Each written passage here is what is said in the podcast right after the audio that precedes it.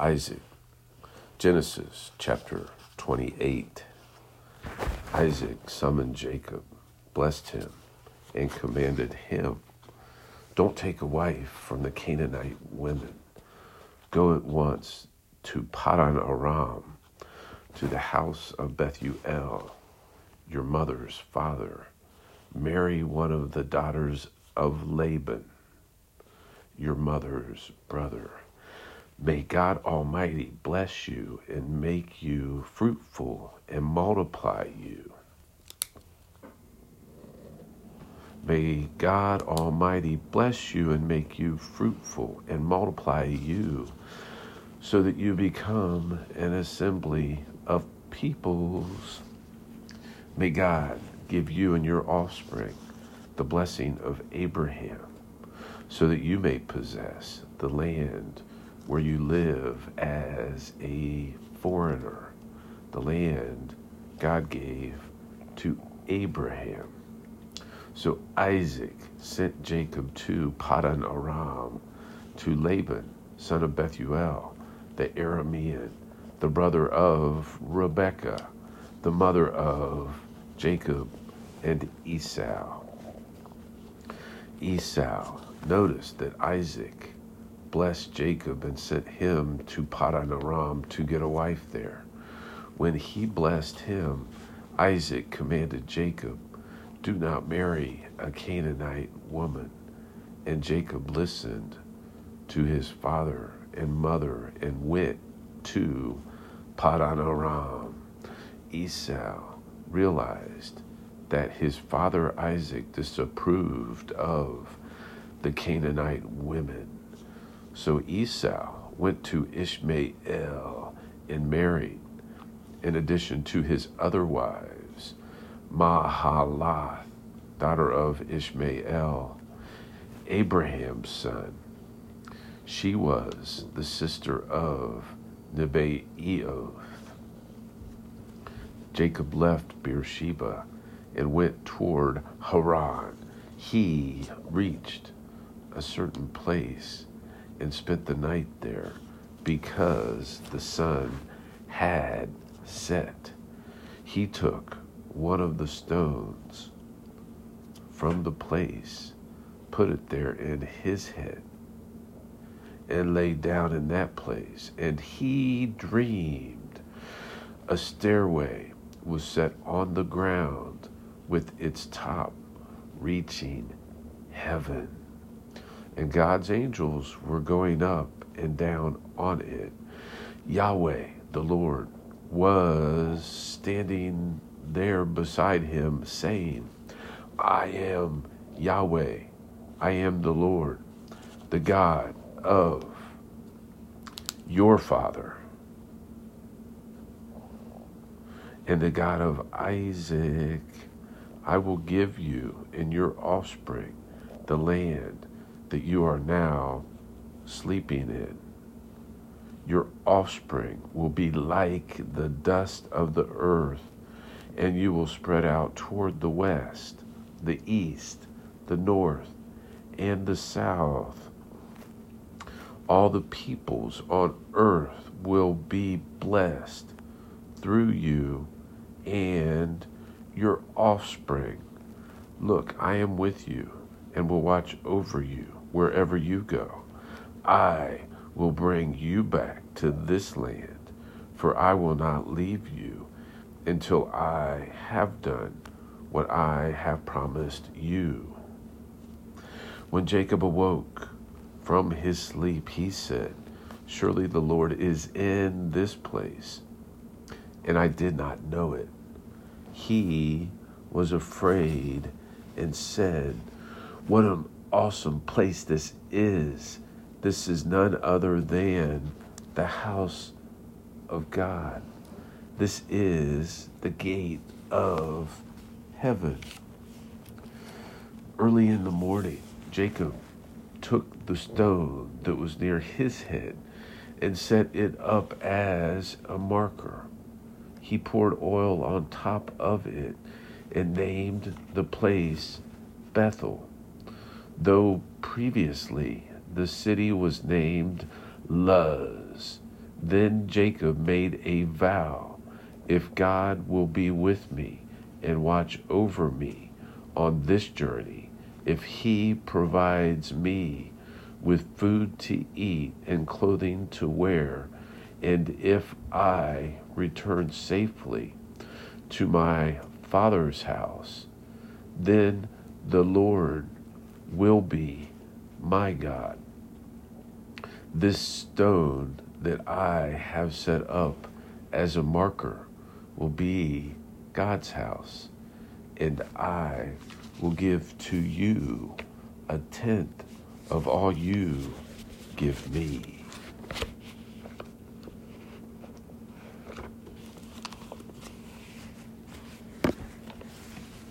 The Gospel according to Matthew chapter chapter 21 when it was decided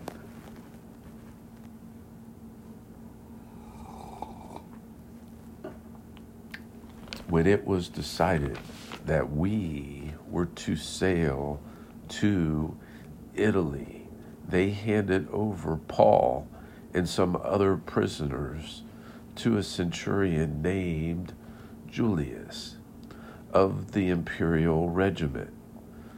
So when he had boarded a ship of Adramyttium, we put to sea, intending to sail to ports along the coast of Asia. Aristarchus, a Macedonian of Thessalonica, was with us. The next day, we put in at Sidon, and Julius treated Paul kindly and allowed him to go to his friends to receive their care. When we had put out to sea from there, we sailed along the northern coast of Cyprus because the winds were against us. After sailing through the open sea off Cilicia and Pamphylia, we reached Myra in Lycia. There, the centurion found an Alexandrian ship sailing for Italy and put us on board. Sailing for many days, we came with difficulty as far as Cnidus. Since the wind did not allow us to approach it, we sailed along the south side of Crete off Salmone. With yet more difficulty, we sailed along the coast and came to a place called Fair Havens near the city of Lasea. By now, much time had passed and the voyage was already dangerous. Since the fast was already over, Paul gave his advice and told them, Men, I can see that this voyage is headed toward damage and heavy loss, not only of the cargo and the ship, but also of our lives. But the centurion paid attention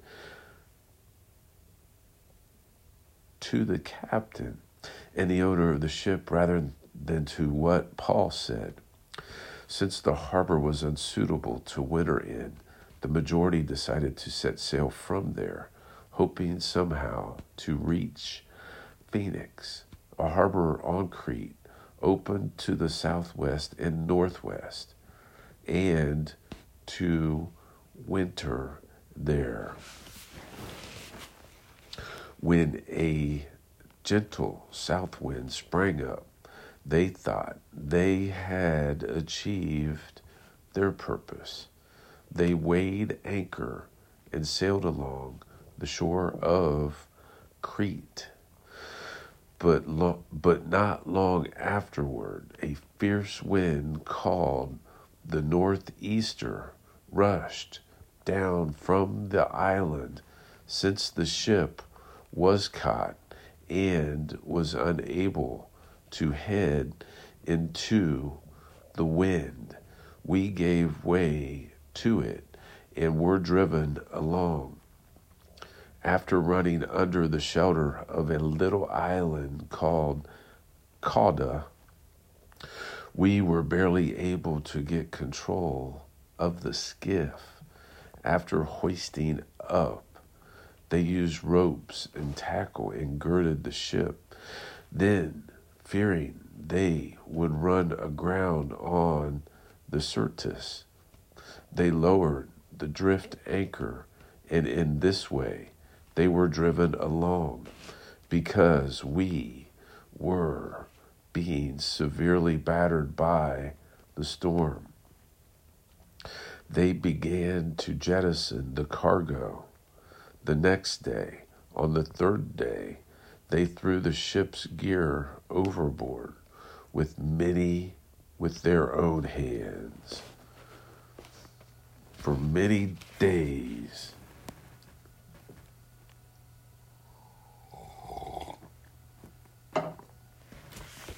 For many days neither sun nor stars appeared, and the severe storm kept raging.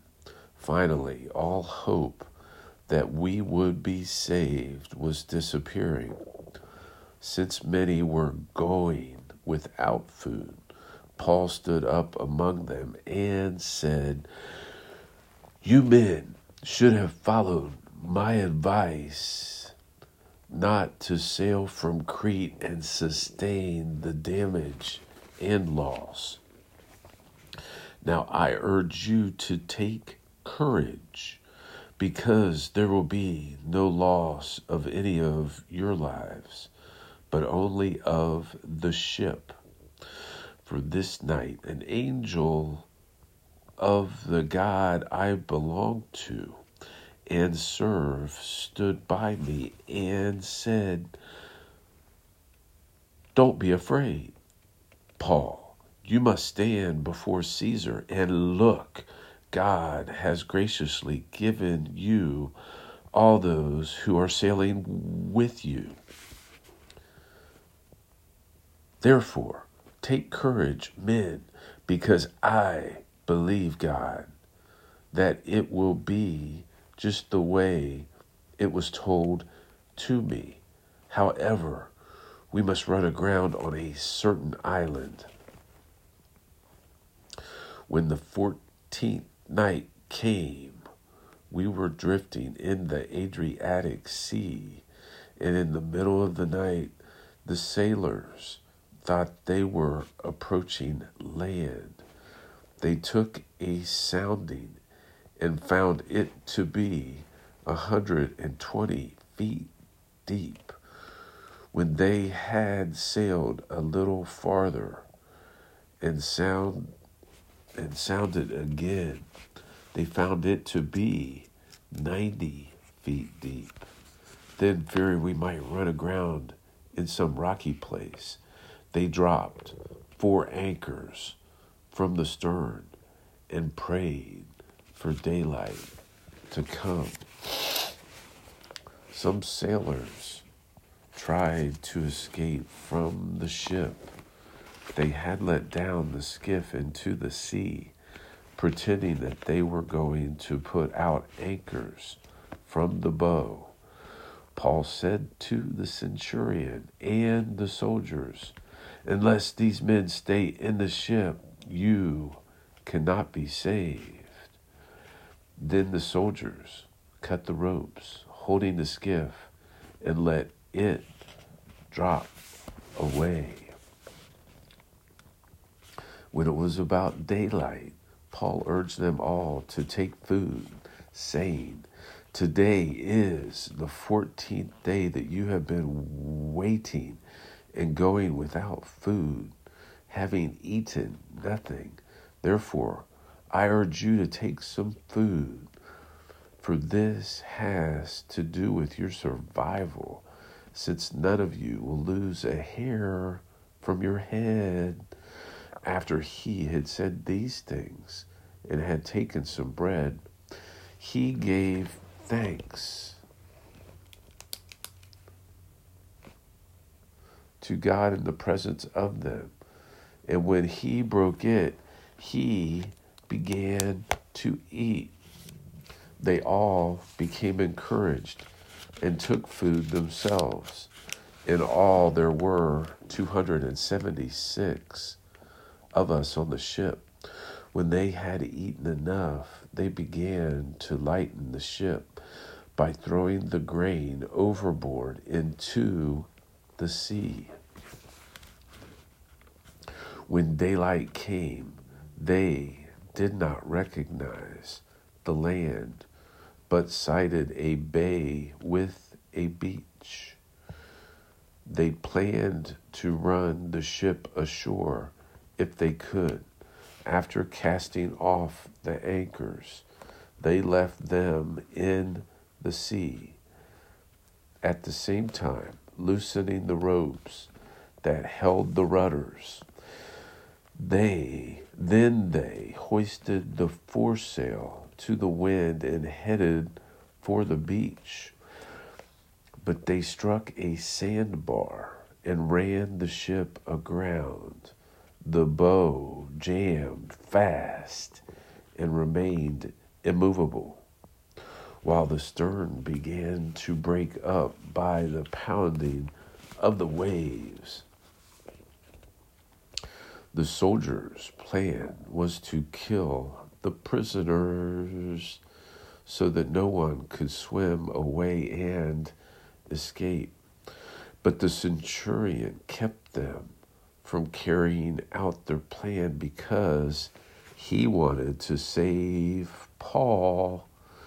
So he ordered those who could swim to jump overboard first and get to land. The rest were to follow, some on planks and some on debris from the ship. In this way, everyone safely reached the shore.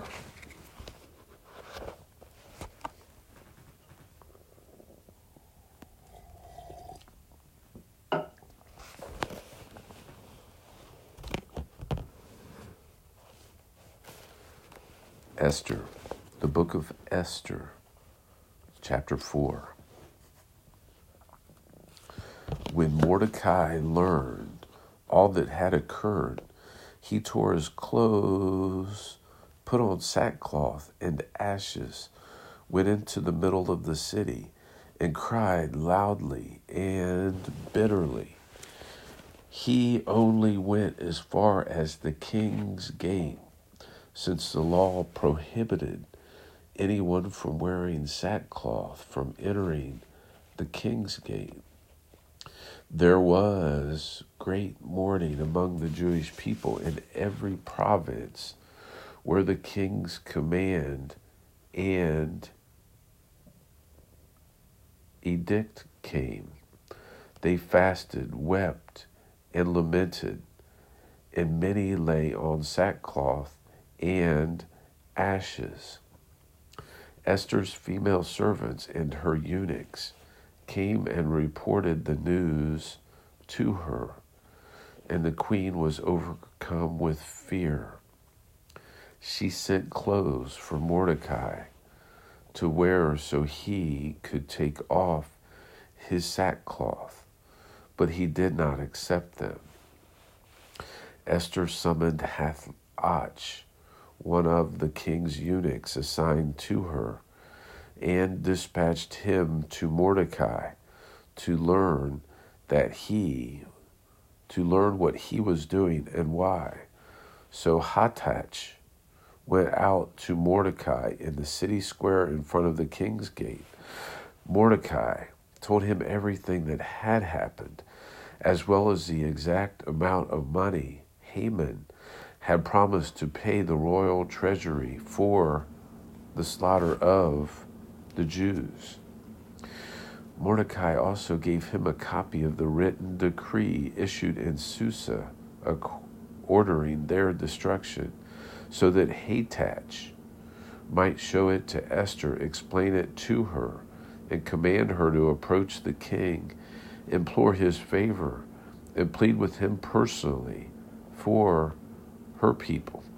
Hathach came and repeated Mordecai's response to Esther. Esther spoke to Hathach and commanded him to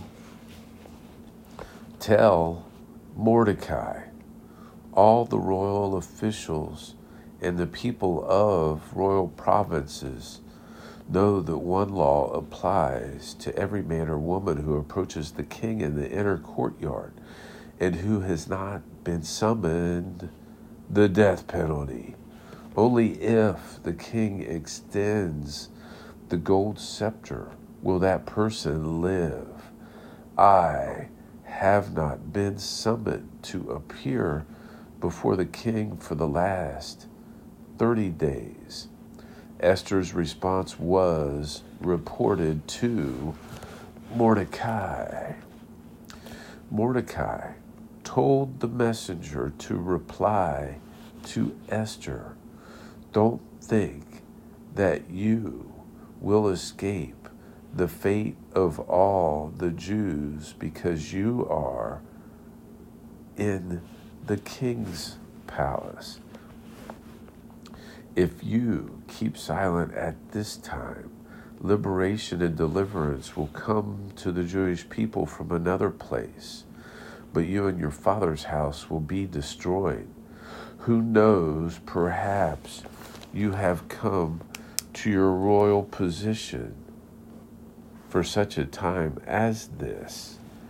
Esther sent this reply to Mordecai Go and assemble all the Jews who can be found in Susa and fast for me. Don't eat or drink for three days, day or night. I and my female servants will also fast in the same way. After that, I will go to the king, even if it is against the law. If I perish, I perish. So Mordecai went and did everything Esther had ordered him.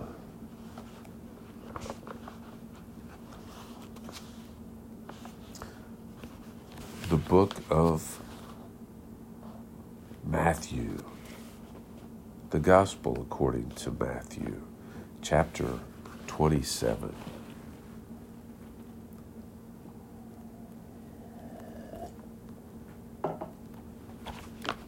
The Gospel according to Matthew chapter 27. When daybreak came, all the chief priests and the elders of the people plotted against Jesus to put him to death. After tying him up, they led him away and handed him over to Pilate the governor. Then Judas, his betrayer, seeing that he had been condemned, was full of remorse and returned the thirty pieces of silver to the chief priests and elders. I have sinned by betraying innocent blood, he said. What's that to us? They said. See to it yourself. So he threw the silver into the sanctuary and departed. Then he went and hanged. Then he went and hanged himself. The chief priests took the silver and said, It's not lawful to put it into the temple treasury, since it is blood money. So they conferred together and brought the potter's field with it as a burial place for foreigners. Therefore, that field has been called Blood Field to this day. Then what was spoken through the prophet Jeremiah was fulfilled they took the 30 pieces of silver, the price of him whose price was set by the Israelites, and they gave them for the potter's field, as the Lord directed me. Now Jesus stood before the governor. Are you the king of the Jews? The governor asked him. Jesus answered, You have said it. And while he was being accused by the chief priests and elders, he didn't answer. Then Pilate said to him, Don't you hear how much they are testifying against you? But he didn't answer him on even one charge, so that the governor was greatly amazed. At the festival, the governor's custom was to release to the crowd a prisoner they wanted. At that time, they had a notorious prisoner called Barabbas. So when they had gathered together, Pilate said to them, Who is it you want me to release for you, Barabbas or Jesus, who is called Messiah? For he knew they had handed him over because of envy, while he was sitting on the judge's bench. His wife sent word to him Have nothing to do with that righteous man, for today I have suffered terribly in a dream because of him. The chief priests and the elders, however, persuaded the crowds to ask for Barabbas and to execute Jesus.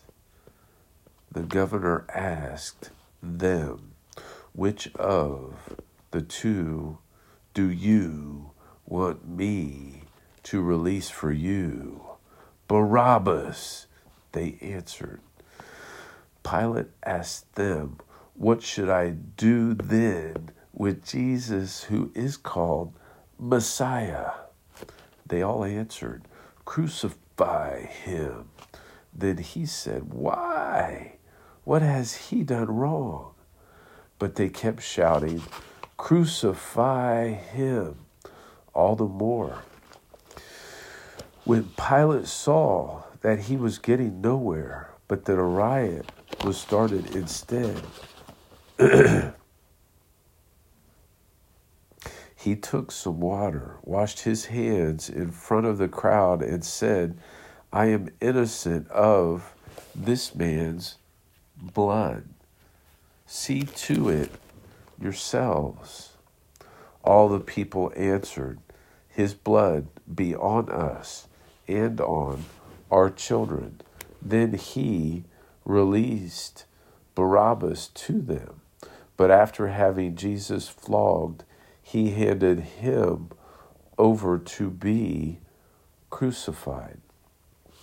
Then the governor's soldiers took Jesus into headquarters and gathered the whole company around him. They stripped him and dressed him in a scarlet military robe.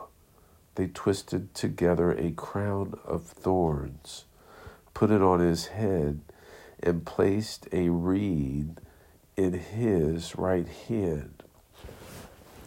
And they knelt down before him and mocked him. Hail, King of the Jews! Then they spit on him, took the reed, and kept hitting him on the head. When they had mocked him, they stripped him of the robe, put his clothes on him, and led him away to crucify him. As they were going out, they found a Cyrenian named they found a Cyrenian man named Simon. They forced this man to carry his cross when they came to a place called Golgotha, which means skull place, they gave him wine mixed with gall to drink. But when he tasted it, he could not drink it. After crucifying him, they divided his clothes by casting lots. Then they sat down and were guarding him there. Above his head, they put up the charge against him in writing. This is Jesus, the King of the Jews.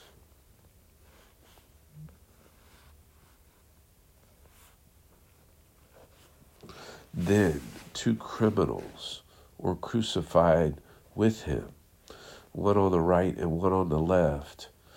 Those who passed by were yelling insults at him, shaking their heads, and saying, The one who would demolish the sanctuary and rebuild it in three days, save yourself. If you are the Son of God, come down from the cross. In the same way, the chief priests with the scribes and elders mocked him and said, He saved others, but he cannot save himself. He is the King of Israel. Let him come down now from the cross and we will believe in him. He has put his trust in God. Let God rescue him now if he wants him. For he said, I am God's son. In the same way, even the criminals who were crucified with him kept taunting him. From noon until three, in the afternoon, darkness came over the whole land. About three in the afternoon, Jesus cried out with a loud voice, Eli, Eli, lema sabachthani, that is, my God, my God, why have you forsaken me? When some of those standing there heard this, they said, He's calling for Elijah. Immediately, one of them ran and got a sponge, filled it with sour wine, fixed it on a reed, and offered him a drink. But the rest said, Let's see if Elijah comes to save him. Jesus shouted again with a loud voice and gave up his spirit. Suddenly, the curtain of the sanctuary was split in two from top to bottom. The earth quaked and the rocks were split. The tombs were also opened, and many bodies of the saints who had fallen asleep were raised, and they came out of the tombs after his resurrection, entered the holy city, and appeared to many. When the centurion and those with him who were guarding Jesus saw the earthquake and the things that had happened.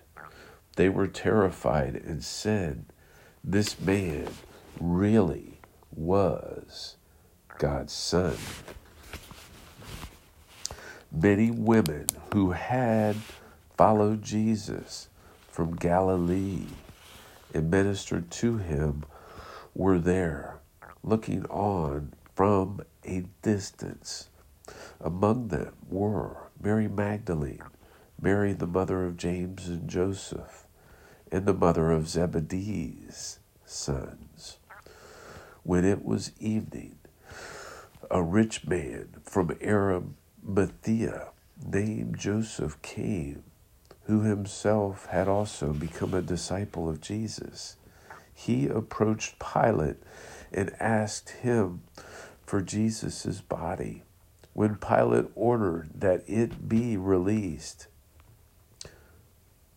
so Joseph took the body, wrapped it in clean, fine linen, and placed it in his new tomb, which he had cut into the rock.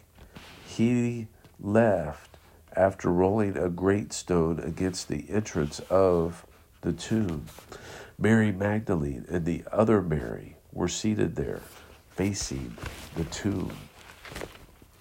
The next day, which followed the preparation day, the chief priests and the Pharisees gathered before Pilate and said, Sir, we remember that while this deceiver was alive, he said, After three days I will rise again. After three days I will rise again. Therefore, give orders that the tomb be made secure until the third day. Otherwise, his disciples may come, steal him, and tell the people, He has been raised from the dead. Then the last deception will be worse than the first. You have a guard of soldiers, Pilate told them. Go and take Go and make it as secure as you know how. Then they went and made the tomb secure by sealing the stone and setting the guard.